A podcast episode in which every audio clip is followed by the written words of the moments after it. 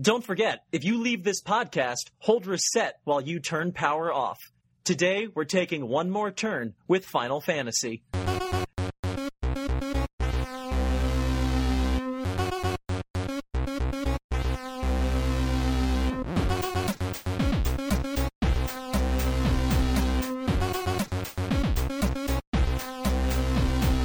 Hello, welcome to One More Turn. I'm Jim. And I'm Kevin. With this week's game, Final Fantasy, I've been thinking a lot about uh, names in games. Uh, with Final Fantasy, you had that four character limit in the English version. Oh, you're talking about naming your characters. Yeah, yeah. So obviously, you know, I'm Kevin, so I have to, when I was naming my main character in that game, I dropped the I, so it's Kev N. Mhm. Uh, but, you know, you have three other characters to name or, or in other games. So what, where does your mind go with the four letter words? You know, it goes right to, it goes right to dirty. Of course, of course. Well, how how often have you been to the bowling alley before? Because ultimately, naming putting your initials there is just preparing you for this inevitably. my white mage would be pissed. My partner would be shit. You know, I'm, I'm Mhm. 13. All I'm 13 forever in my mind, so I'm going to always name these characters something awful. Uh, but how about you? What was what were you always wet with? With uh, maybe not specifically Final Fantasy, but this and other games when you had that character limit. For the longest time, I, I think even to to an extent now, one of the longest sections that I have whenever I play a game is me staring at the character select screen, trying to come up with trying to come up with a character name. Like for the longest time, I would just sit there, like I just had my mind racing of like, oh my god, what do I do? What do I do? What do I do? Uh, because I'm like, I'm gonna be, I'm gonna be stuck here with this character name. I'm not gonna be able to change it. I can't just ask all the NPCs to call me by some catchy nickname that I just came up with because I'm a jerk. What do I do? What do I? And I just, I, I can't put in my own name. That's lame. This is a fantasy. I always put in my own name. Um, maybe that's just maybe that's just ego talking. Like, oh, Did yeah, you, like, I, I would be that good. In Did you. Oregon Trail it and just put like, here's your name and then all the names of your friends, and so that way, whenever anything horrible happens to to them, you can let them know. Uh, no, no. I, I sometimes went meta with it, Jim. That's how big of a, a jerk I could be. I, I just put names sometimes. Oh no. Yeah, right. Oh no! So, which point then you just name all of your characters the same thing, just to confuse, just to confuse yourself later on. You're like, oh no, name's getting attacked. name and name attacks name and name. Yeah, it was. Oh no! Yeah, really like. That just sounds like a battle of honor. It's like, how dare you damage my name? yeah, I was. I was a pretty lame, lame child. Lame was another name I'd use quite often as well. Lame name. So I see. Well, what did you what did you choose for for this iteration of Final Fantasy? What did- what did you name your guys? Um, I, I, God, I went the sweet route. I went with my name first, and then I went with my cat's name, Bunny, and then uh, obviously the white ma- mage is my uh, my wife, Steph. It's always gonna be she's gonna be thrown in there, and then gosh, I can't even remember the fourth name. It's probably Mick. For some reason, Mick was M I C K. Was always some. I don't know why I always landed on that name, but I, that was always kind of my fall fallback persona. There's in enough. There's enough. Michaels, I think, in the uh, in fantasy worlds that you- well, and in real worlds as well. That I think you could you could easily pick up someone by that name. Well, I'm thinking you saying that now. Uh, my middle name's Michael, so it's probably again just my Oh, no. just my inflated It's a ego. subconscious draw. Yeah, yeah, exactly. Uh, So i- in this case, when when I did it, so uh, eventually I ended up just sticking on one name for more or less everything that I play.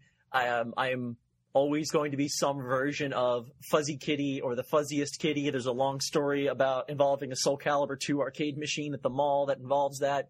Regardless of kind of the character limit, I always try to put that in somewhere. So like I had, yeah. So in this case, I had Fuzz. Fuzz was one of the characters. Um, there was an identical version of that character, so I just spelled the name backwards. And then I just had like two guys that I knew weren't going to contribute very well. So I tried to come up with names that I was okay shouting at in a very disappointed voice. So I had a character named Murray, which I just wanted to be like, come on, Murray!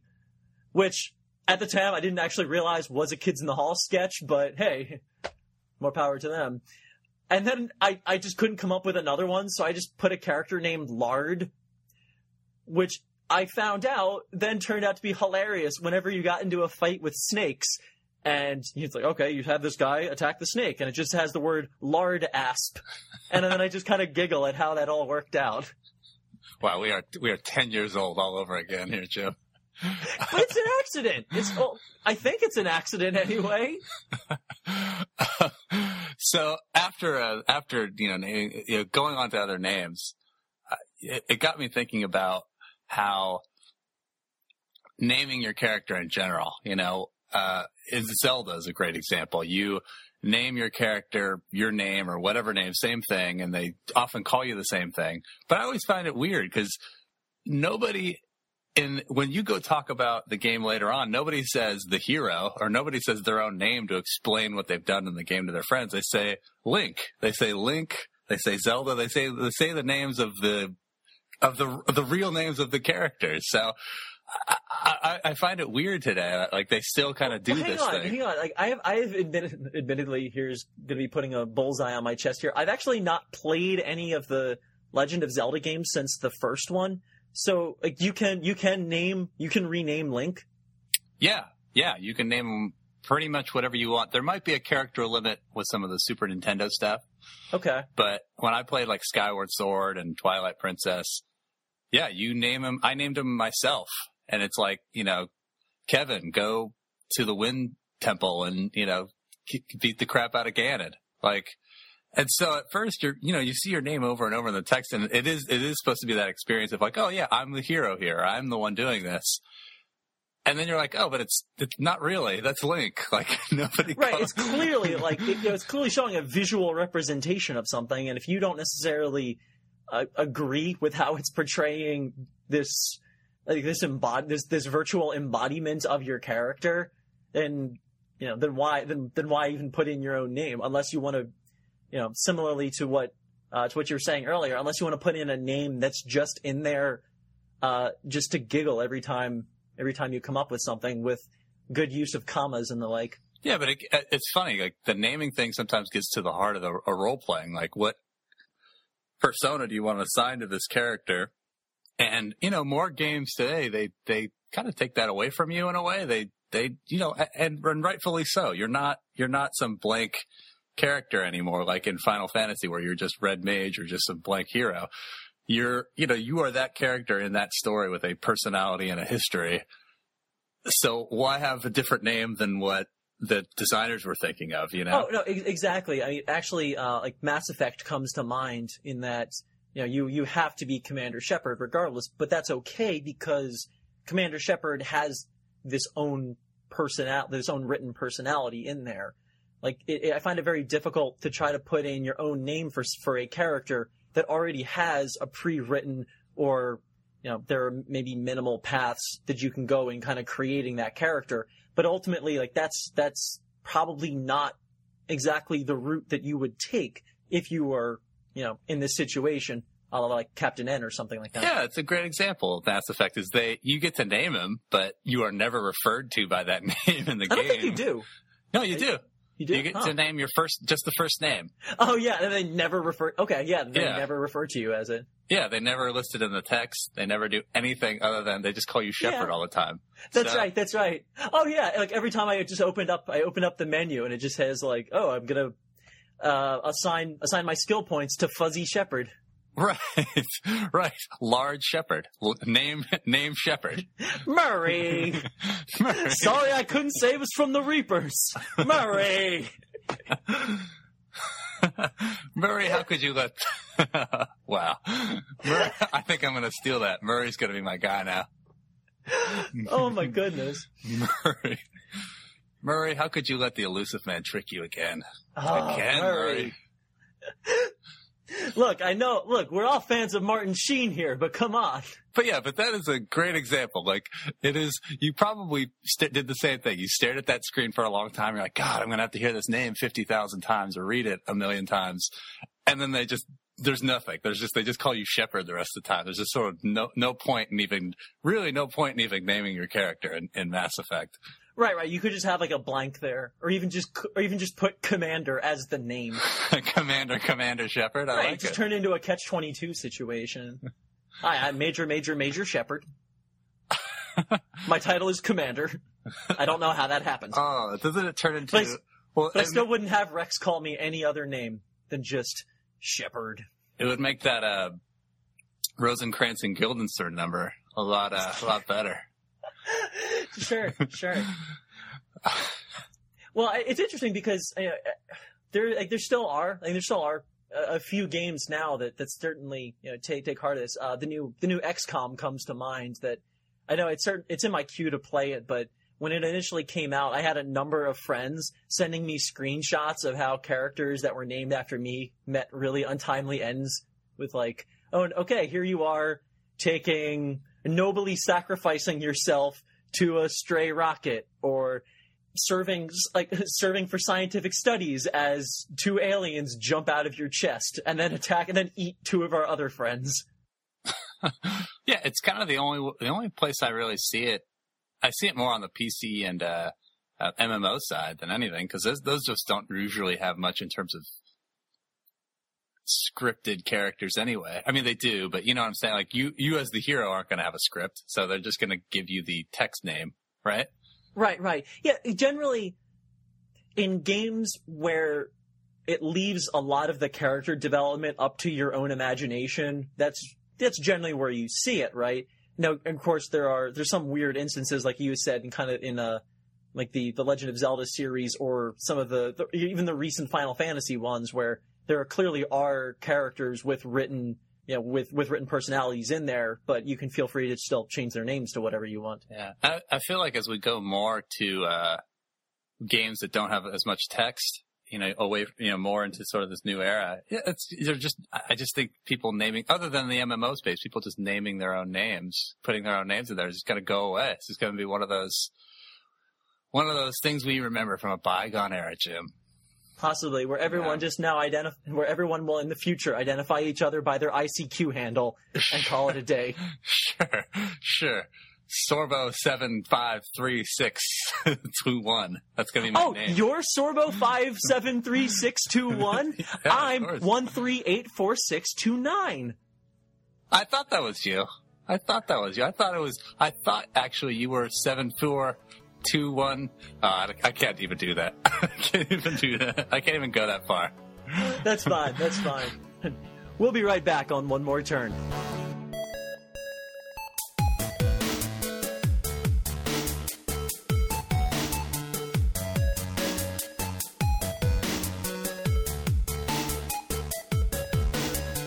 Welcome back to One More Turn. I'm Kevin. And I'm Jim. This week we're going to be doing Final Fantasy, the 1987 Japanese role-playing game for our boss section here. Uh, like I said, originally released in December 1987. Came out on originally on the NES, but has basically come out on every system since. Uh, currently, I think the latest one is the iOS. About the same time that Final Fantasy came out, you had Zelda 1, Dragon Quest, Zelda 2, and other light fantasy or, or modest fantasy games like Xanadu. Uh, this game was probably mainly inspired by your Western uh, Western PC RPGs like your Ultimas, your Wizardries, your Dungeons and Dragons. Main notable things that came out of this game is basically it created Square. Uh, Square, as it's known today, wouldn't exist without this game. It launched them. It was the it was the thriller for them. It just made them all kinds of money. It still makes them all kinds of money. Uh, simple, pretty simple story. You're one of four light warriors you got to save the four uh, elements of the earth, or the four elements of this planet, which is never named earth, wind, fire, and water, have been taken over by four fiends. Your four warriors of light holding an orb that can restore the power of these these elements. And that's where it starts. Off you go. Sure. Yeah. It's actually, I, I think it's the, it is the most that you can kind of cut down to the basics of the average uh, of the average of what you see now is like a JRPG. It's clearly like here are your good guys. They are the warriors of light. Here are the bad guys. They are the you know trying to put the world into darkness. Here are your orbs. that each represent one of the elements. Call it a day. Go for it. Yeah, there's certain story there. I mean, the, the story doesn't, the story starts off like that, and then they immediately give you a side mission that kind of introduce the world to you. So immediately you have to go save a princess. Typical typical video game trope. Right, right. No, that's that's it's interesting because that was that was immediately like that was the beginning of drag of Dragon Warrior slash Dragon Quest One as well, right? You had to go and rescue the princess from a dragon, and so in this case, you have a like a tutorial level. Well, what's functionally a tutorial level? even though it doesn't really like explain. It explains a little bit to you in town, but it at least gives you that opening area, which shouldn't, which probably won't be too bad for most people. No, no, no, no. I yeah, it, it's you know I played you played the NES version and I played uh, the iOS Apple version, and yeah, it starts off exactly the same way. You go to the you walk into the town Cornelia, or, or you walk into the castle Cornelia, talk to the King Cornelia. I don't know why it's called Cornelia. it's a fancy corn. And you, he says, my Garland's my great knight. He's kidnapped my daughter. He's in this temple of fiends uh, go save him, go save her. And off you go. You have to immediately start grinding. It's your classic sort of grind RPG. And you have to do a little bit of that uh, before you even fight him. I, I, always, I tried to grind my guys up to about level three, four, four-ish before I even entered that temple. How about, how about you? Well, I know like the, the initial town that's there, I mean, there, there's a number of people that they give, the, the amount of the advice that they kind of, that they give is just functionally, here is what you need to do. In which case, early on, it's you need to rescue the princess. Except it's really handy in that every keyword that you need to know is in capital letters, so you don't actually even have to read anything that's in lowercase. So it'll just say like warriors, all cap, revive the power of the orbs. Okay, okay, I am warriors. I need to go find orbs. Sure, that makes sense. Versus like when you start like talking to people, if they have nothing in capitals, you can just kind of ignore it. Although every once in a while, like I found it in that first town, uh, Corneria, which I think still think sounds like a place you're visiting in Metroid. Um, like if you ever talk to the well, it just says, "See your face upon the dirty water. How dirty? Come, wash your face." I like those little things. What is what is this? I kind of yeah. All of a sudden, there's like a narrator involved. yeah, I don't necessarily also know it, probably weak weak translation. At least you know, getting in the NES version, I imagine that got cleaned up a bit. Um, but that's like uh, that reminds me of like when I was playing like Ultima three or four, and you'd look and it would say look left, you see grass. that's it. Like like not you see nothing, you see grass. Uh, but what's interesting is uh, there's that same. I almost prefer the NES in this one, where they kind of highlight everything for you, like what to look for. You know what's important. Like basically, when you're reading the text, you know what's important. Because the iOS, they they you, they don't have the one screen limit on the text. Okay. So you know how like it's just that like brr, like it makes that sound of any oh, text Christ. box surfacing. yeah, um, they don't have that on the iOS version. At least I don't Mhm. think so. When But you they- start up when you start up the iOS version, does it do you have like is it still the same three options of new game continue and then you've got respawn rate? No, no, but they it's it's a nice white screen and it says new game continue or uh extras if you beat the game. And it has the music, but it's beautifully orchestrated. It's not it doesn't sound like 8-bit music, you know, it's like a beautiful orchestra performing it. And then they but but the first thing they ask you is text speed, which yeah, you if you're playing this, you're going to want to bump that text speed right up to eight or nine or Oh, ten completely, or all the way up. And then Oh, if you yeah. have, and then if you're emulating it, you're going to want to bump that speed up in the game about double Two- triple. Yeah, I played it. Oh, I, I may have played it at about two, three hundred percent speed. Now, in the iO in the iOS version, then did, was it kind of, was the game still introduced kind of the same way, where it had that what I guess would would be considered like an NES cutscene, Yeah. it still it gave you a little bit of the background of the story, and like even I think once you got past once you got past the introduction, it actually flashed the credits, which I thought was really interesting. It was almost it was almost like like a lot of like modern movies where where it has like an opening scene, it has like an opening scene, and then it has like the title followed by the credits, and then so we don't have to worry about that at the end. I, like a Bond film kind of comes to mind.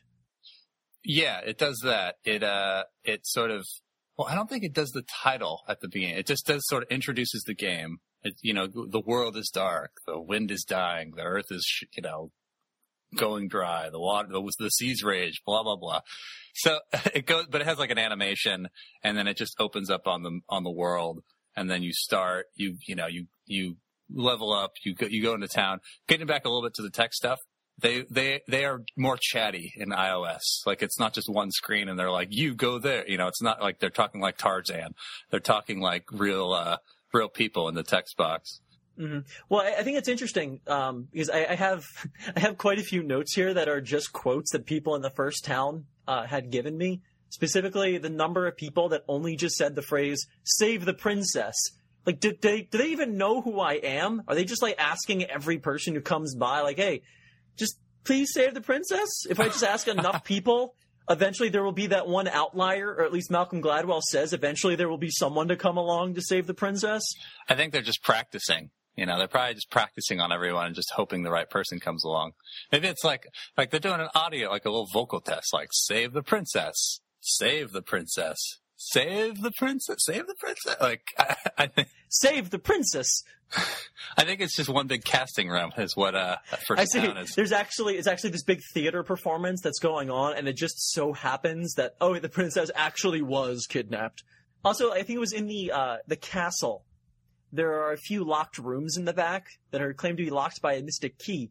There's a wizard in there that explains it, who says, "Oh, the treasury is locked by a mystic key, and that key was given to the elves." I kind of wonder how Corneria pays for anything if the key to their treasury is just off in another land, given to like given to another race of creatures. I'm going to say let's take. We're going to talk about sort of game world and what's going on in a game world because I have a lot of bones to pick. Like you have a lot of bones to pick with the, the them talking. Oh, I have like a skeleton to pick. I have a, I have a, I have, I forgive that just because it's an old game and, you know, text limits and things like that. Of course. You kind of have to fill in the blanks. A lot of those blanks are filled in with, with the iOS one. Uh, they retcon a lot of the story. I have actually a problem with the spell system in the newer games, but let me, let me just briefly get us back into, to what happened. You, you go to, just quickly get through the first part of the story. You go to this Temple of Fiends and you go in and there's Garland. He's the old Cornelia he basically says, I'm going to conquer the world. And then you kill him, free the princess, and get a loot out of it. The, my favorite part of this game is when the bridge is built because you're stuck on this island with the with the castle, which makes no sense. Uh, it does make no sense to me. Like this, they haven't built a bridge. They would only fix the bridge if you saved the princess. Like that's that's kind of a little ridiculous. Sure, they're like holding their entire population hostage. right. No boats, no bridges allowed until this princess is saved. Uh, but walking over the bridge, I, I always got a huge kick of that out of that because then the title roll, you, you take the step onto the bridge and then the title screen rolls and it's that great shot of like the warriors in the foreground and there's a little text box in the left corner. It's the castle in the deep far background. It's, it's all green or blue colored. Uh, they, they give it a little color in the iOS one and a little animation. But I, I always kind of like that. They give you the narrator comes back and he's like, now the four warriors, they're on their way to Yep. Now, now power." your adventure is truly beginning. Yeah. Like I It's a nice touch. I like it. I always liked that part just because it was like, they kind of are explicitly telling you, hey, that scene you just had, that was just, that was just a preview to the wonderful world of Final Fantasy you're about to enter. And, I mean, it's nice on the iOS one because those birds, because they're probably locked in the sky on yours. Like in- birds. yeah, there's an image of little, uh, you know, uh, birds in the sky. They now they like fly like doves, like it's like it's uh, the opening ceremonies of the Olympics. They fly off the screen, Sure. Or Mars Attacks. Right. Uh, or or any John Woo movie. oh, I see. Yeah. and then and then it starts, and then it, that's when it's like, okay, now it's it's it's let's let's move on. Let's let's get this let's get this party let's get this four part this four man party started. You know. I don't know. I, I I don't know how you felt about that. I, I always liked that. Like they like the that they they kind of, a lot of games do that today, but I felt like that was kind of a you know probably one of the or maybe console ones that did had a little like no you said it earlier like a film touch to it. Yeah, it got you excited. Well, it got it got me excited. It got me to see like what what was expecting. Is, you know, here I am. Like I am this you know party of, um, I mean, not even adventurers. You know, our guys are like level two, level three. They look like they're still in chibi school. And like, oh man, like check it out, man! I rescued the gosh darn princess. And wait, what? You're telling me my adventure hasn't even started yet?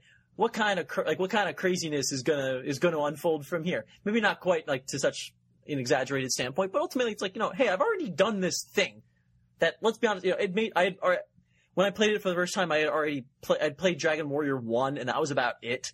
I was like, man, that took up like half of Dragon Warrior 1. What, what, what, what, will this build to? Yeah, and I think that's intentional. Like everyone had probably played Dragon Warrior at that point, or everyone who was playing Final Fantasy had probably played it because it came free with a Nintendo Power subscription or something. You know, you got to remember that Final Fantasy came out '87 in Japan. It came out, it didn't come out to the U.S. till like 1990, so it was like three full years later. So yeah, a lot of people were probably familiar with Dragon Quest. Yeah, what you said, half the game is finding that damn princess, you know? And so this, you've already done that and you do it in less time. And now they're like, no, there's a ton more for you to do. So question, question on the iOS in terms of uh, how does it, does, does the game introduce at least the mechanics of the game to you? Like when you're at the shops, for example, um, how does it intro, does it does it give you any information whatsoever about what it is that you should be doing? Yeah, because the NES one doesn't tell you anything. Like you just sort of have to guess. Yes, I know. and uh, what it does is, is you in the any shop you walk into, normally in the NES has that screen of like the shopkeeper and then the, your whole party to the right, and then with like little arrows find. going up and down, and if they yeah, can yeah, equip yeah. something, they'll be like cheering up and down, like whoop whoop, call me, call me. Yes, in in the NES one or the iOS one, you walk into a building and it has it's like a whole little mini map. You know, it's a small. It's like you know, like how Final Fantasy IV is. You walk into buildings and they have things inside of them. So when you walk into the inn in the iOS, uh, there's a room off to the right in the very first town. That's that's all the it's more sage type characters that tell you how to play the game. Like here's the mon- here's the type of monsters. Here's how you attack. Here's what your items do. You know, which a lot of Final Fantasies adopted since I think three or four. Like you walk into some place and they, they have a they have a room of guys just tell you the button layout. Sure, kind of like the, just the trainers, the trainers yeah. that are kind of that are speaking to you, the player, versus basically the room that kind of rem, that removes you from the game. Then as soon as you walk out of that building, it's all right, back back to where we were. The commercial breaks over. But that's because, you know, I, I think there's a reason for that because when you're buying an iOS game, you're not going to buy an instruction booklet. You know, I bought the original Final Fantasy when it came out in the US in the NES. And yeah, I, I had a copy of it as well, and I remember there being not only a pretty hefty instruction manual, but there was a yeah. map. There's a 70 page booklet, there's a map, there's a full world map, there's a monster sheet that lists every monster in the game. There's a full sheet that lists which items, which characters can equip, and then there's like a on that one there's like a poster basically of, of the of the sword and axe crossing and the orb in the middle. Oh, interesting. I didn't I didn't know it was quite it was quite that in that was quite that detailed with all the information that you need to know. All of a sudden, I don't feel so bad about having to play this game with a map that a map that I had found online as well as a section in at, on a game FAQ of what weapons are equipable by what people and how powerful they are because I played the NES version. I had none of that information. Yeah, that all of that's provided for you, and even uh, even on the maps they give you a couple. Uh, they give you the maps on the bottom half of all the dungeon maps of the bottom half of the world. So even the ice one. So that comes included in the original. Yeah. So you got to imagine that's what you know the, the developers are like. Well, they're going to have this friggin' novel next to them to refer to. Uh, but yeah, so uh, uh, I'm curious. You know, now that you're now we're off adventuring in the story, uh, what uh, we have to talk about the battle and, and the fights in this game because that's basically it all it is. It's it's it's map scene and it's battle screens. Yes, it is you running on an endless fetch quest for somebody for some you know to to further on to go fetch another thing. But it's it's the combat. As much as as much as this is going to date me, you know, the NES one has the uh, I don't even know how you call it the attack fields. I guess you would say. Yeah, you're like attacking. You are assigning. Uh, you're basically assigning spots. It's an interesting. It's an interesting way to do it. Uh, in that, well, it's a frustrating way. First of all, because uh, you have to assign all your guys to attack one particular monster, whether or not that monster is alive or not. So if you assign two of your guys to fight to fight someone, one of the first one kills it, the second one has an just says the word ineffective because he's just kind of waving his sword at, at whatever it is. It's an interesting take because it's almost presenting this idea that all of the combat is happening concurrently, which is not actually how the numbers are working. Like it's clearly that there is an order involved. And so like, oh, if someone dies before they get their attack, they don't get an attack. But the way that your characters are supposed to fight it's supposed to design to have like this illusion that they're all fighting at the same time. Like you are ordering two guys to attack Mad Pony. Um, but if Mad Pony's not there anymore, well, all of a sudden you got attacked by a Grimp. A gray imp, I think, is what that's short for. I was wondering what that was because like this imp is blue. It's clearly blue. I'm like, that's not green. Could it be gray? I don't. I don't know. Which is then like later you see that as like Grolf for for Gerwolf, which I guess you know you could say most most wolves are Gerwolves. yeah, they all ger. Yeah, exactly. Yeah, and well, the iOS one automates, so it's uh, if you kill something, it just shoots you to the next monster. And Oh, good because the monsters didn't do that.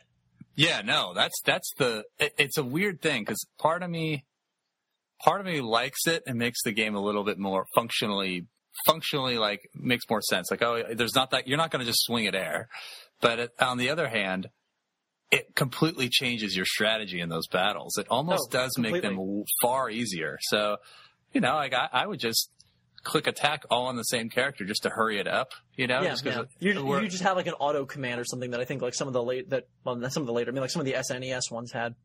But in the NES one, you really have to plan out attacks. You're like, oh, these two guys are going to go here. I want to make sure this, you know, ogre, ogre is dead before I go on and move on to the creeps. Right, right, Which is a right. great Yeah, you, yes, yeah. You had to to function like organize. Like, okay, well, this ogre has may has taken one hit from my fighter.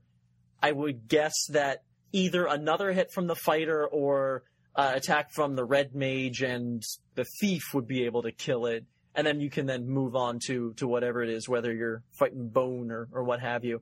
I think it's also interesting that when you're fighting, when you get into a random encounter, that I think the the packs are randomly determined such that it will say like, oh, this is going to be a fight involving some number of ogres and creep, or this will be a battle involving some number of bone or some number of, of whatever it is. That there's different categories of, of each section, and then from there it like randomizes the makeup of that group Yeah. such that like later in the game when there are sections that are um maybe they're not even like mini boss fights but scripted fights like every time you step on a given square you have to fight earth or something like that but it will give like a random number of them or like wizards for example like sometimes you'll fight two wizards sometimes you'll fight four wizards but so Oh, it's I hated that. I hated that fight. By the way, the first time, it always sucks the wizard fight because you're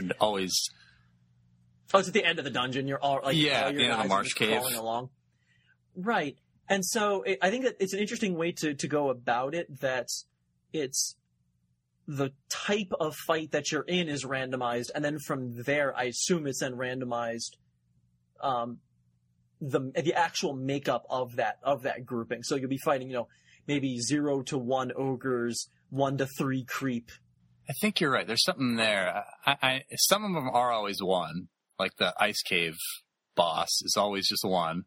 Evil Eye, I think he was called in yours, right? Uh, It was just I. Eye. Okay, he's called the, he's called the Evil Eye for us. Okay. in uh, us iOS players. You have the drink command in NES. We sure do. We have an item command that is separate from a drink command. I I find this endlessly charming. Especially, it's especially weird because in the NES version, there's not that many things to drink. There's three. Yeah, There's that's it. three things Your to drink. healing potion, your antidote, and your soft potion. That's it. There's there is endlessly more things to drink in iOS, which I, uh, I, uh, It's Final Fantasy in California or Germany. There's many more things to drink. oh yeah, we got we got the wine, we got the little beer, we got Right. a little, we got ton we got a ton of stuff to drink. This is a this is a white ether. Oh, white ether, ether, ether. I have been called out on that so many times. Yeah. I got to be honest, calling it Ethernet. Anyway, uh, or this is this is a good Burgundy elixir. Right. This, this is a good year. Right. This this heel. This is a great. This is a great year for soft. The two. Right. The two. if you have a 94 heel, that's a mega heel. Yeah. Yeah. The ni- especially from the Cornelia region. I don't know how they're growing their heel grapes out in Cornelia, but it's fantastic. I think they had a dry winter or dry summer. I really brought out the flavor of this heel. Sure, sure. but so they did. They did. Did they combine that into into one option? Yeah, it's just item. Version? It's just it's just item now. It's Oh, okay. just all item. All right, uh, we'll be right back on one more turn.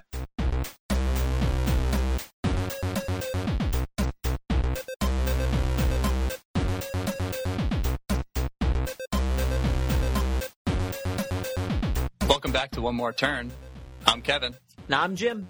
All right, so Kevin, for the uh, for the combat, I know that there were many different uh, the different characters that you chose at the beginning. I know it had a, a significant impact clearly on, on on how you played the game. Granted, um, kind of I went into it kind of blind. Granted, they're all sort of pretty basic.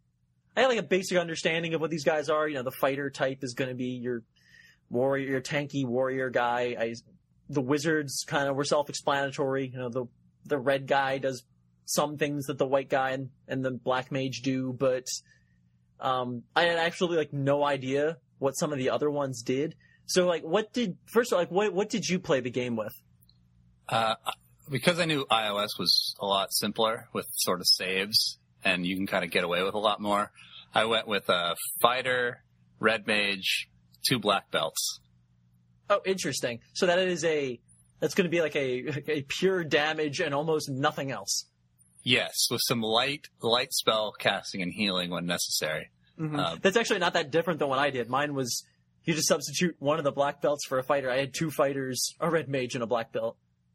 because iOS you can save virtually anywhere at any time, and Oh. it's yeah, which makes the game a million times easier. Uh, there's no peril involved. There's no like danger involved, so you could just go super heavy on attack and just w- lay waste to the entire world pretty pretty quickly. Right, but every time you lose a character, since you don't have access to a life spell, or do they have anything like a Phoenix down or anything like that- anything that's like the that? thing. So the the item system slowly changed. So because of that, you have Phoenix Downs, you have high potions, Oh my gosh! you have ether, you have high ether, you have elixirs, and you have mega elixirs. oh, okay. So what became then the Final Fantasy staples then throughout the the rest of the series? Yeah, and I have I have a little bit of a problem with them adding all this to the game. I, I, I prefer Heatsoft. I prefer just the three in the NES because it gives the game a sense of actual actual peril, actual danger. And if you just have ethers lying around, this is this is a whole discussion on why I don't like ether in Magic games, or why Magic systems need to be very very well thought out before you add an element like ether in it. Oh, so you're talking about like how limited the resource for Magic actually is. Yeah, like if there's ether in the world, if there's we're talking about the game world, there's ether in the world. Anybody, it's it is the steroids of fantasy games. Anybody could just It's be a great. performance enhancing drug for your mages. yeah, anybody in the game world could be a great magician. You know, any Right. rich a hole could just Start tossing But- around lit twos every which way, Yeah, and that'd be fine because you just take a swig and then you're just back to zapping everybody. Yeah, so it doesn't. You don't. And the reason I went, and it, it is in fact the reason I went uh, fighter heavy on mine because I was like, well, I got all these high potions in, in my back pocket. I'm never going to need a white mage in reality. Okay. Uh, I can just level guys up, or I can just level guys up to 50, and bam, I'll just blow through this game like nothing. And that's pretty much exactly what happened. Did you really level up your guys to level 50? You can get oh, you can level them up so fast, and uh, they they changed the level up system, so it's a lot easier to get get high. Like you, I, you can just do uh you just go to the wind the wind uh, uh, dungeon and just all- those all those enemies give you a ton of experience, and you can easily get your guys up to like fifty in, in Uh, no is time. it is it like an extended? Ver- it's kind of like a, a later version of the the the giant part of was it the Earth Cave? Is that what that is? no, the wind. What do you mean? Where's where where's the there's a section Oh, uh, in a I think, yeah. like, I think it's the Earth Cave right where there's giant there's a section where there's all there's it's a dead end but every space you step on has giants that give you like a ton of experience and money. Yeah, yeah. So first I just go there and just level up to about 20 and then just, if you get to, if you go there and just level up to 20, the whole rest of the game just sort of becomes easy after that. Like it's sort of, you gain level still, but it, you sort of are naturally, as you gain experience going on to later stuff, going to be ahead of everything. So yeah, I just went there, got Yeah, to 20 well, and just blew and I through. Found, I found that a little frustrating because I feel like I didn't. It, it may have just been like due to the makeup of the party that I didn't really have to worry about grinding Mhm. really anything up like up to that point until I kind of started hitting like you know like the Earth Cave or um, specifically what came to mind it was the the section um, the the cave of Orde- the castle of ordeals. Um, that the before like before that I was just like just blowing through everything. Granted, there were problem like there were all sorts of problems in the in the marsh cave just because everything there poisons you, everything there stuns you, and I have a lot of nasty things that I can say about status effects in that game. yeah, you're kind of screwed in that cave. Like that, that's the first real challenge is that marsh cave. Like they really try to test you because they, you're limited in your resources and your spells. Yeah. Yeah, it's you- frustrating because you know, poison is obnoxious in every single game I think that it has ever been in. But you know, it's kind of supposed to be. That's kind of the point. But so like, not only does it slowly tick down your health, which in combat is not actually that significant, but it's like every step you take, you take damage. I don't think it ever actually. It doesn't kill you outside of battle. It can kill you in battle, but First of all, it can't be healed by sleeping. So you go to the inn, yeah, you don't sleep off poison. You go into a cabin, like let's say you open up a treasure chest and inside there's a house, because that's how it works. Uh, yeah, that house ain't gonna help you. And then also, not only that, is it kicks whichever poisoned person you have to the back of your party for whatever reason. Oh yeah, that's I forgot about that. Yeah, they don't do that in the iOS one, but yeah, they I would kick hope you in not. the back. I, Yeah, I have no idea why. I had no idea why that was done because I had every time my guy would get poisoned, it would always be one of my fighters kicked to the back. For some reason, it kicks my red mage to the top. I'm like, oh my god, I just want this to end. Yeah, that was I don't know why I don't know what designer thought that was a cool idea. Maybe they just thought, oh, the person's naturally going to want to just put their weakest guy in the back. Yeah, I mean, just like just to protect that person, but you're already keeping your weak guys back there. And, and for stun, stun was you know it doesn't matter. It didn't matter to me like how high a level my guys were. If I was going to get s- stuck into a battle with eight like ghasts or geists or whatever it is, um, anything that's anything that stuns you, you had like you ran. You had to run because otherwise you would. It didn't matter how high a level you were. It was going to be a death of a thousand stings, and I would just like crank up, you know, crank up the battle to about like. 500 to a thousand percent game speed and just watch my guys just trickle down to death because not only did you because like it didn't even matter if you recovered on the turn that you were stunned you still lost that turn Yeah, it uh especially when they they ambush you. It's frustrating. god Yeah, I hate it. That's why that's the only reason to have a thief in your party is I don't I think if you have a thief who later becomes a ninja, you you the the time being ambushed goes like way down. And you yeah, you run better, you preemptive strike more often. It it helps with those battle battle you know, those battle whatever entering a battle. well so we didn't we didn't use it much but uh let's talk about the magic system for a bit here which i originally when i looked at it it felt exactly almost exactly like um like Dungeons and Dragons second edition, where you have so many charges of each of your different leveled spells that would then replenish every time you you slept or something or something equivalent to that. Like I played, well, it wasn't entirely like that. It wasn't entirely like a Baldur's Gate system, but it was very it was very very close. Where it's like, okay, you can cast four level two spells. Here are the ones that you know. Yeah, uh, in a way, I, I like the challenge of it. I like that they've that the magic system is like okay, you, there's four white, there's four black mage spells to learn, but you can only grab three. So you actually have to make a choice. It is like it is role playing in that sense. Like you have to make a real choice as to what you want. And uh, because you're the magic system in the NES one is based off not of magic points, which I have. That's a whole other issue I have with magic points. Uh, or easily you can be overpowered in magic in caves. But yours is like a slot system. Like you can only cast five at a certain level. You can only cast five, you know, a level one spell five times. I, as I may sound weird, I might sound a weird, like a weirdo, like a glutton for punishment, but I kind of like that because it presents a real challenge and real role playing because now you have to make decisions in terms of what spells do you want. You're the, you have the red mage. We both have the red mage. So now you have one, you have black and white spells to choose from. There, there was Uh, no choice, right? He was really only there to heal, right? Yeah, mostly heal. Mostly you want heal stuff. Yeah, well, it's it's interesting because you know I I understand that you're keeping the resources. Like not only as you were mentioning before, with talking about the ethers, but also just in, in having to choose choose your spells and choosing how exactly you're trying to present it, just like just in general, I mean, magic's really powerful. Like, let's be honest, it, it, really is.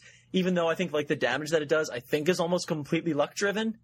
But and also also in the NES version, half the spells don't actually work. Yeah, no. Oh, I think saber saber doesn't work. Or there's one. Yeah, spell there's there's like there's like four, There's two or like, four different work. there's like four different spells. I think they're almost X- all black magic that just don't X work. zone. Yeah, X zone or XXXX doesn't work.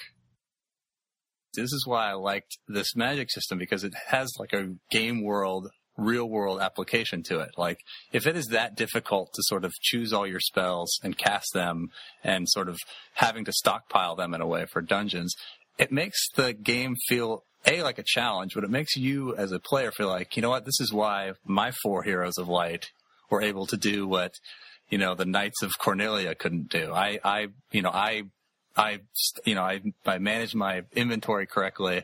I, I, I made, I did my battles properly. I stockpiled and and I leveled up my guys Right, you correctly. made you made best yeah you made best use of your resources. Yeah. Some- like much better than the previous iterations of Warriors of Light had.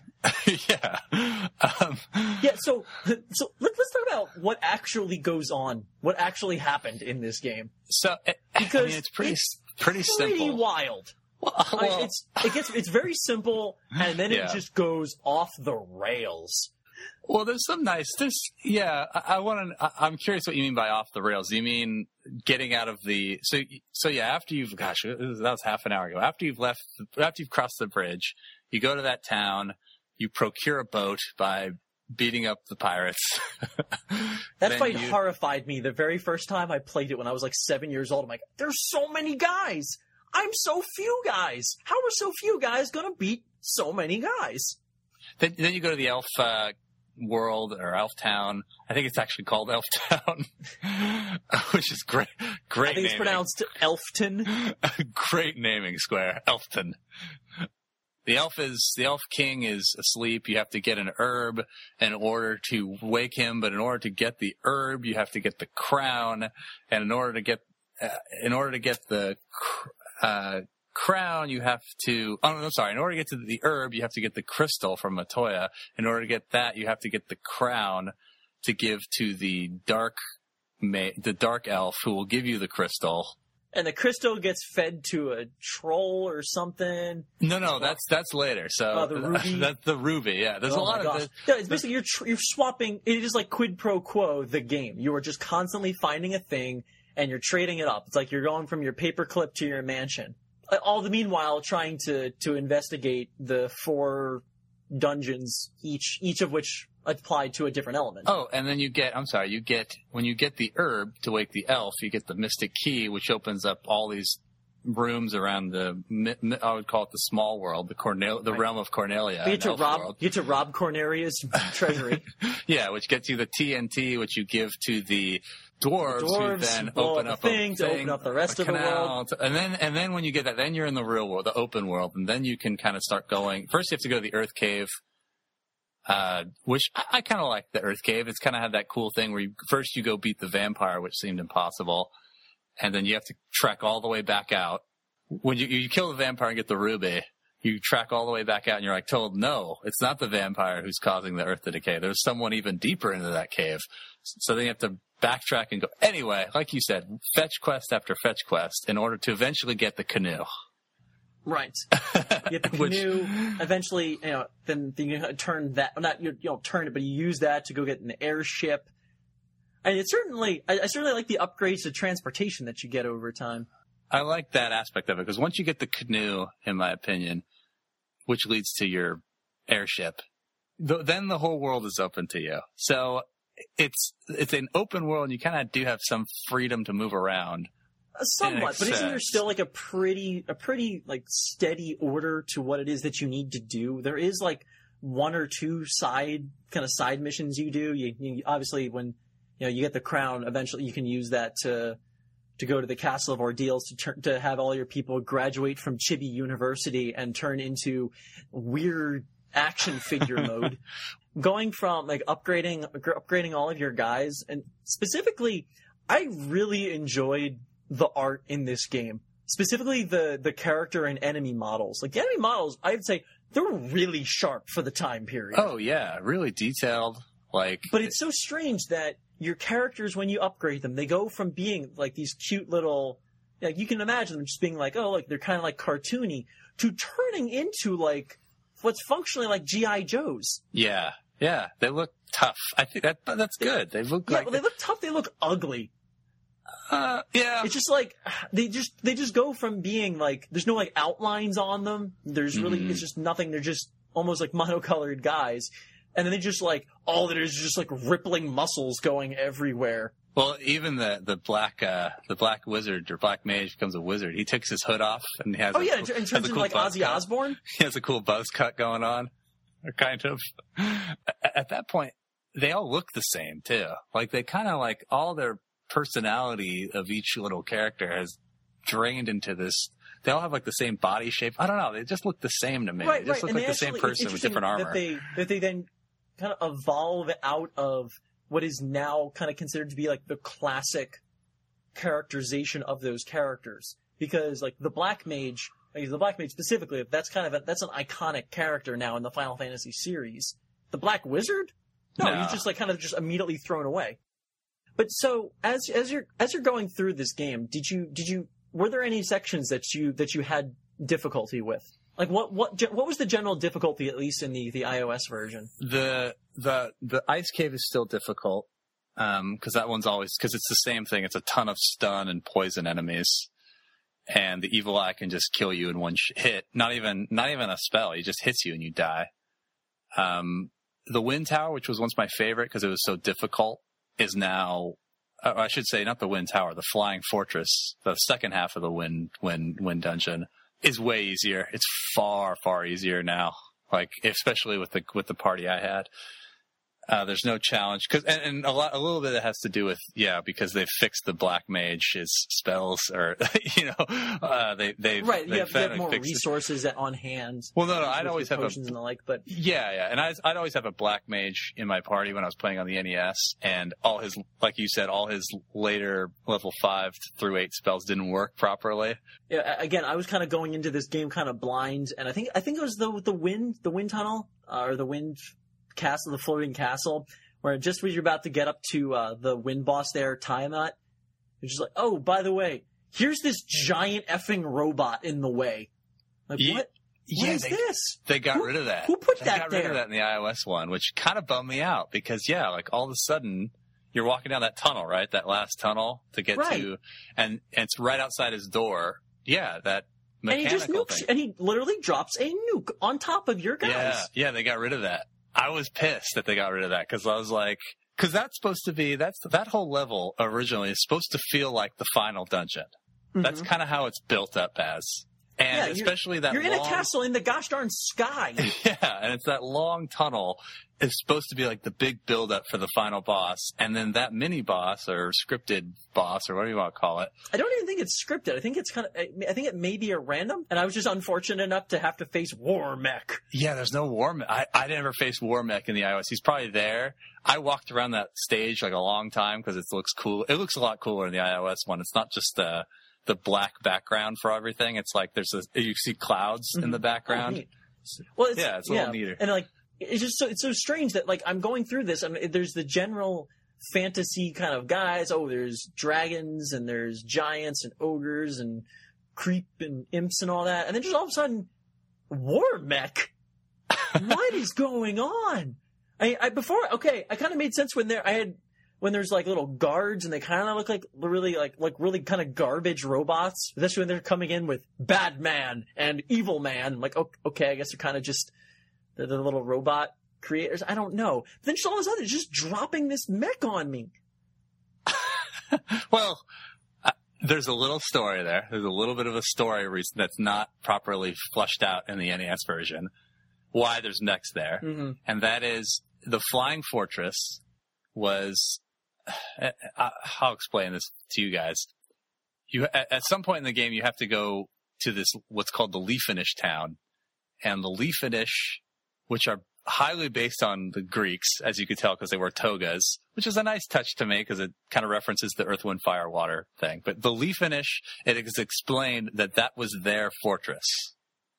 And they had built it, and right when they had completed it and built it, and possibly built in all the mechs inside of it, that Tiamat, Fiend of the Wind, came over and took it over, like kicked them all out. So I think, I think the mechs thing is supposed to be something that the Lefeinish, the Greeks, had created with this flying fortress. I mean, they Oh. created a flying fortress, so, So, that's uh, supposed so to be like yeah, tech- so they are like a super advanced civilization that has um, sort of been exiled from, or has been kicked out of their their home their home territory. that is an actual like retcon story. I think that's just because the NES probably didn't explain it very well. Well, the, But that's the supposed to be what really happened. didn't because it really only had the single like the single text screens. Is you know, like I said most of the ex- explain, explaining that got done was done via manual and the like.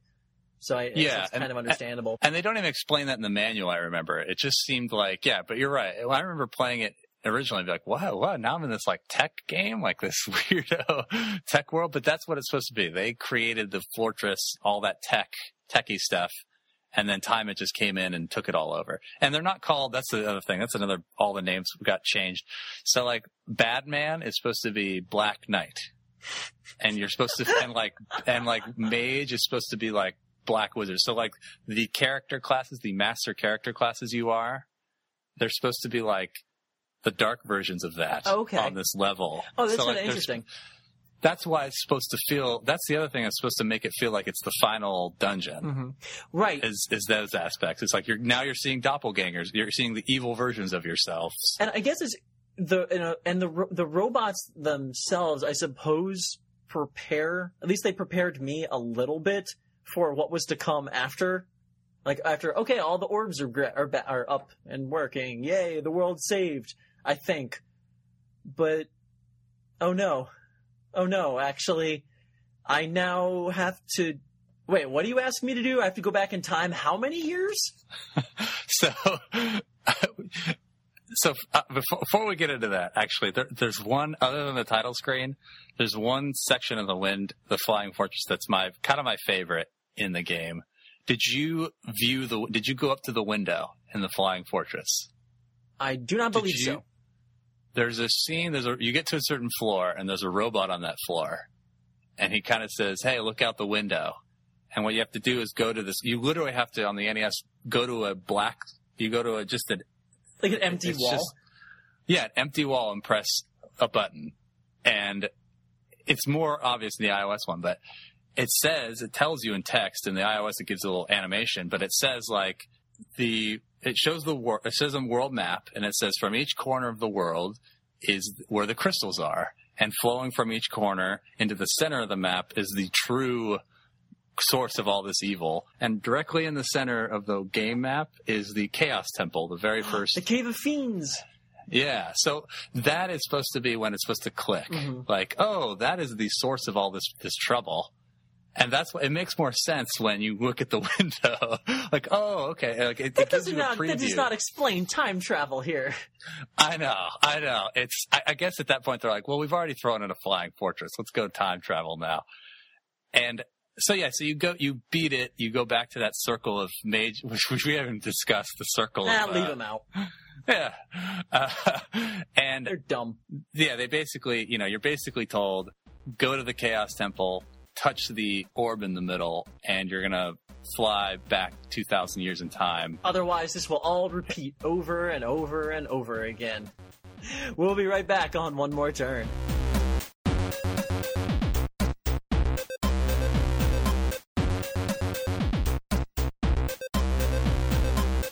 Welcome back to One More Turn. I'm Jim. I'm Kevin. So, the ending of this game, you go you go back to the original temple. The five bats that were in the temple turned out to be some Lefeinish warriors that were supposed to stop Garland and didn't stop Garland from creating this time loop. Oh no, so if I fail, do I then become bats as well?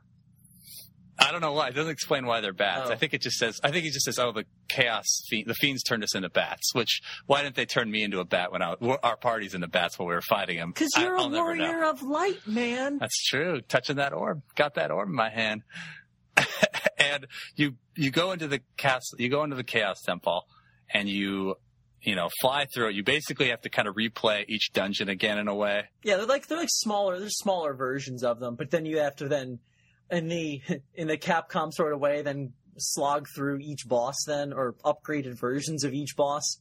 Right, right. And and then after you've gone through all the bosses, maybe along the way you've picked up Masamune, you've picked up an ancient sword or two. You get to the final They're just guy. lying around. They're just lying in treasure chests in the past two thousand years. You get to Garland is the final boss, the guy you killed who had the princess. What? And what a twist! I, what a crazy twist that he explains the plot to you. He does the classic villain move where he explains the entire plot to you before he turns into super being chaos and which you have to fight and kill and it's a it's you know it's a big big old final boss He battle takes that up like all most of the most of the enemy block in the NES version. It's pretty impo- pretty imposing figure. Yeah, and then you know he's he is ridiculously harder in the iOS one because in the NES one he only has like two thousand hit points. I don't think even that much. I I I, I finished him in two rounds, so like Yeah, and he he I don't know if, if you you probably didn't have this in the iOS one. He casts a heal halfway through, so he has twenty thousand hit points in the iOS one, and halfway through he he gets ten thousand of those back. So it's a thirty thousand hit point boss fight. In a game Oh. where everything else is, in a game where everything else has been like 1,000, 2,000, maybe 5,000 here, all of a sudden he is just astronomically harder than everybody else, that is insane. which is good. I, I suppose Yeah, that that's is- why they have those sections then later on in the game to to level up. Yeah, so that's why I had to get up to 50, uh, because cause I had just sort of glanced at FAQ and I was like looking at all the different characters, and all of a sudden, yeah, it's like, it's like 1,000, 2,000, 4,000, 20,000. Yeah. Oh Plus he's going to cast heal. He's like uh, when I when I did that fight, like I think I had two of my characters dead, but I'm like, you know what? Like let's just give this guy a shot, and just in two rounds he drops. I'm like, oh, that's it. It's a letdown on the NES one, but he, before that fight, so this has to be explained. You know, you beat him and you get the big, you know, whoop-de-doo, the earth is saved.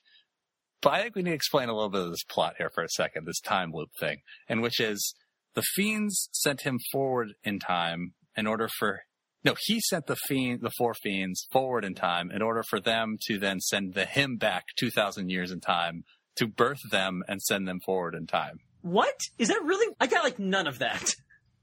So yeah, this is where the, the retcon iOS thing comes in. Is that so? Those four. So you you like we said, you fight them four times. You fight them all over again. But you're not fighting stronger versions of them. You are fighting the original iterations of them. You're fighting. They have just they have just been birthed by chaos. That's why they only have Oh. 500 experience That's and actually one gold really piece. clever. Yeah, right. Too bad it's not explained very well in the NES one. Uh, but yeah, it's like they have just been created and now they are being killed off right when they're birthed, and then you're killing You the thing that monster. birthed them. So now, because you've killed them at their birth, at their inception, right before they're going to be sent forward in time, you're killing that time loop, and then in defeating chaos, you're completely destroying that time loop of them sending him back, having him sending them forward, I which is an insane idea. yeah yeah I I did not think we were going to have a primer discussion here, but right. Because uh, whenever I get into time travel stuff, I'm always like, well, how did the first loop happen? You know, if they created him and he created them, how did the how did that happen the first time? And it uh, it's not always it's never explained well in any sort of time loop game. well, you just no, sort it's of more it just it's just in there for the convenience of the story, I suppose. Yeah. Yeah. I will say this. At the time when you're a kid, you feel like your mind is blown when you get to that point in the story. Cause you're like, you, for the first time, it feels like there's something of a coherent story in there. Well, it's no longer it's no longer about saving the world anymore. It's like you are saving you're saving like you're almost saving like, almost borderline like the you, you're saving time. You're saving the world and you are saving the world like infinitely many times. Yeah, exactly. And they, they explain it in the, I don't know if they explain it in, at the end of the NES version, because there's a little like sub, you know, pro, uh, Like uh, an epilogue, yeah. And it's like, no one remembers it now. No one, like the, all the good work you did, no one remembers Of course, it now. because everything has always been fine. Yeah, and not even the light warriors who saved the world supposedly don't remember it. And then my attitude's always like, well, what happened to all these orbs or crystals as they later became? What happened to those? Do they still Like, have that awesome gear? It's like, oh yeah, where you know, hey, that's an awesome ancient sword. Where did you get it? I don't know. It's just Uh, always around. Um, I've had it. I've had it. I, you know, I just I keep it in the chest in the back of my house. It's just a- it's a family heirloom. It's an heirloom Right. at this point. it comes out. It Yeah. comes out on holidays. Cut the ham. Yeah. To cut the bad pony Let me get my Excalibur out to cut cut some of this Mad Pony. Oh, the best part of the Mad Pony is when you have like Mad Pony brisket. It's like a you know you barbecue it, you throw some heal all over it, and you just baste it over over a nice level one fire. You know, A You nice just- level one fire, so long, and maybe perhaps drizzle it with a good creep glaze. oh yeah, that creep glaze, man. That creep glaze. You know what goes good with creep glaze? And antidote potions. anyway, so um, so we'll be uh, we'll be right back on one more turn.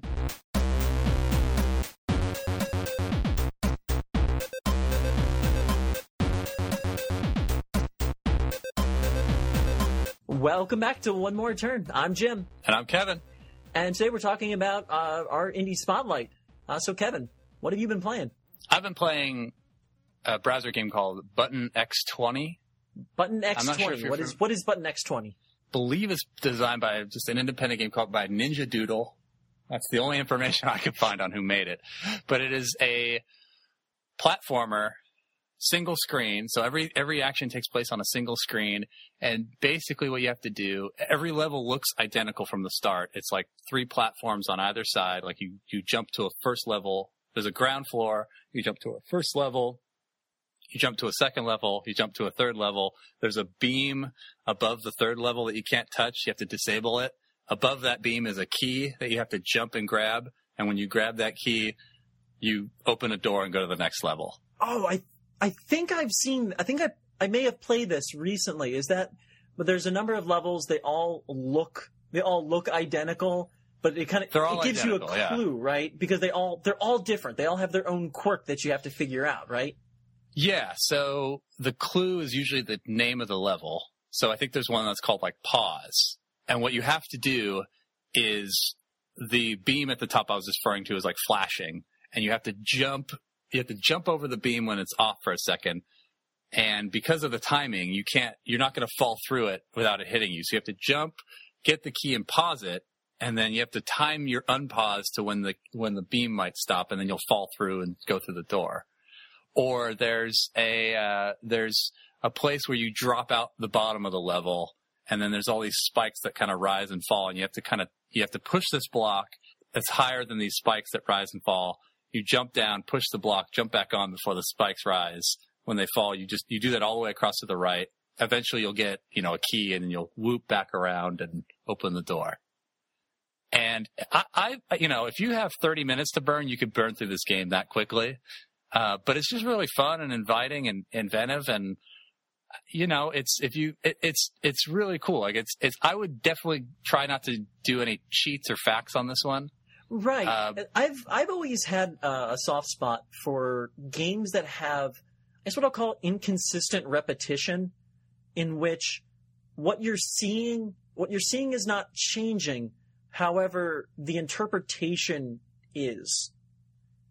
Exactly yes and it's just it's one of those great things games that sort of cue you in on how just a simple tweak in the design of a level or just the design of the controller or the input could just completely change the exact same world over and over again. Like one one little map can be done 50 million ways or 20 ways in this sense. It's not that long of a game. yeah, 20 different ways just by a simple, you know, addition or subtraction of a gameplay element. You know, it's it's fantastic from a design standpoint. You just you get a real sense of like oh, okay, these, you know, jumping is important, but what about, you know, pausing or what about, you know, sequence breaking or what about invisible platforms or what about a platform that just falls and now you have to jump across the screen without jumping too high to hit the, yeah, it's like just, a broken button or something along those lines. yeah, broken button or yeah, you have to push something. Like it's just like one of those great things where it doesn't always add elements as you go along, uh, but it'll just have like one little just different thing each time you play this level to just make it almost a new experience. Yeah, I enjoy. I enjoy games where it's very clear that whoever made the game had a blast while doing this because it is what is functionally a developer's sandbox that you're then kind of playing through. That you gotta imagine that somewhere there's a file on uh, the creator's computer with a number of other ideas for levels that may not have panned out or may may be in the works in the future. I don't know. Yeah, it was it was great. So I'm I'm going with Button X20. I think you can find it on multiple websites. I found it on ArmorGames.com, and I, I believe it said it's by Ninja Doodle. If I'm wrong, please let me know the right person, and I'll correct it somewhere. Sure, sure. So this week, and actually a number of previous weeks, I have been playing um, a star of a recent Humble Bundle, Hotline Miami, which is it is a it's a top down it's a top down puzzle violent puzzle game, I suppose. Like top down in the vein of uh, the original Grand Theft Auto. Oh, it completely looks like uh, look looks a lot like the original Grand Theft Auto, just with more gore, way more gore to it. So it's uh it was it came out last year uh, on PC.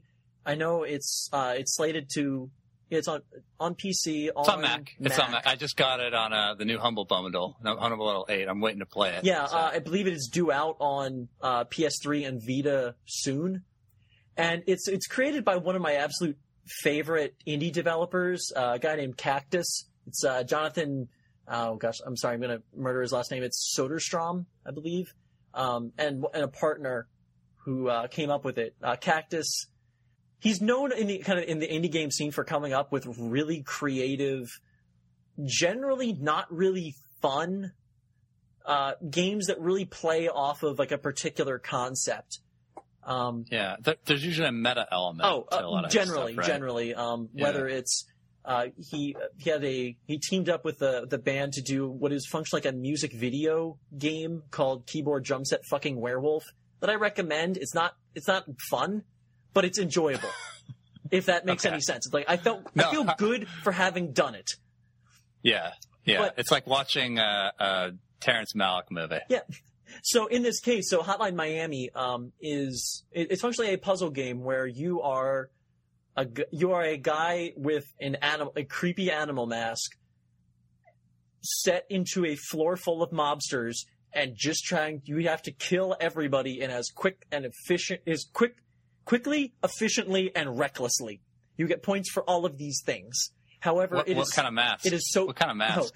Oh, uh, we're t- there's a whole there's a whole cast of them. You start out with a chicken mask. You then like unlock like an owl who lets you see secrets easier, or there is an octopus which throws out more melee weapons out there, or there's a horse that if you hit someone with a door they die. Um, it, they get the masks are get pretty weird. Where there's like there's a I think it's like a it's a grasshopper who starts with an electric drill, which the use of the electric drill, like I, I have to say, like I've been playing, I've been playing violent video games for a very long time. Mhm. I don't think I have felt as uneasy as I have with a game as the portrayal of violence in Hotline Miami. That it is, Okay. it is so fast. It is so unflinching. It is unfor, it is unflinching. It is unforgiving. The music is like, is just, it gets you into it. It is, it is a fast, it's a hard beat. I really recommend even just looking up the soundtrack if you don't even, if not picking up the game, because it is excellent. It's one of the best video game soundtracks I've heard in a while. But they all work together into creating this idea where you sort of just, you inhale at the beginning of a level, you do the level, and then you exhale. It is, it is such a fast game. It is such, it is, it- that you just, it, you can't ever really stop to think in it. Which is strange because of how violent a game it is. Yeah, It yeah. puts Sounds you- like waiting to It puts you into this really, fr- oh god, putting you into this really frightening situation, especially because when you clear a level, you then have to walk back through it to leave. So you have to look at all of the carnage that you caused. And it almost turns into like this Jacob's ladder situation where as, as the game progresses, there are more and more kind of disturbing things going on where masks are talking to you, uh, people that you killed are, are, are kind of haunting you. and it is. I absolutely adore this game for how aware it is. Well, first of all, of how perfect, how perfectly it is getting the player in, like, to subscribe to this to this hyper violence that it is presenting, but then also having something to say about that. hmm Yeah, it sounds cool. I like I like games that. I hope it's not doing one of these things where it's giving like a negative, oh, video game violence, blah blah blah. It's ruining our children. But it sounds like it's actually trying to like get you to think about it without beating you over the head no, about no, the it's not. of It's it. not. you know? It's not going that far um, with Yeah. the with the morality. I, I don't want to go too much too much into it because that's mostly in the in the ending, specifically the secret ending of the game. Um, but it does. cer- It certainly portrays video game violence in in such a not kind of a, kind of a, like a thought provoking way um, that as I said with the with the grasshopper mask is that I had sort of subscribed to what this game was presenting to me, and yet I still felt uncomfortable with it. Yet it's still That's such, cool. yet it's still such a fun game that I still played through it, and I absolutely I absolutely adore this game. I, and I rec- I recommend it wholeheartedly to everyone. So that's Hotline Miami out on uh, PC and Mac right now. Due out um, I think it's actually on Linux as well. Due out on PS3 and Vita soon.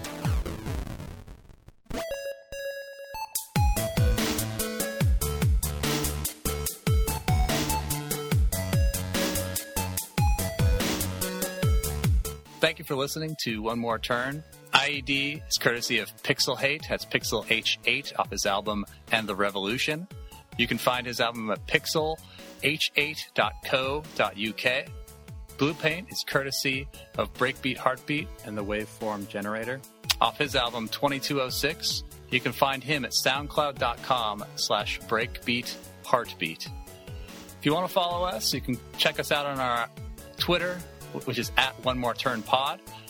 Facebook account is facebook.com slash One More Turn. And you can always email us at one more turn podcast at gmail.com. See you next time.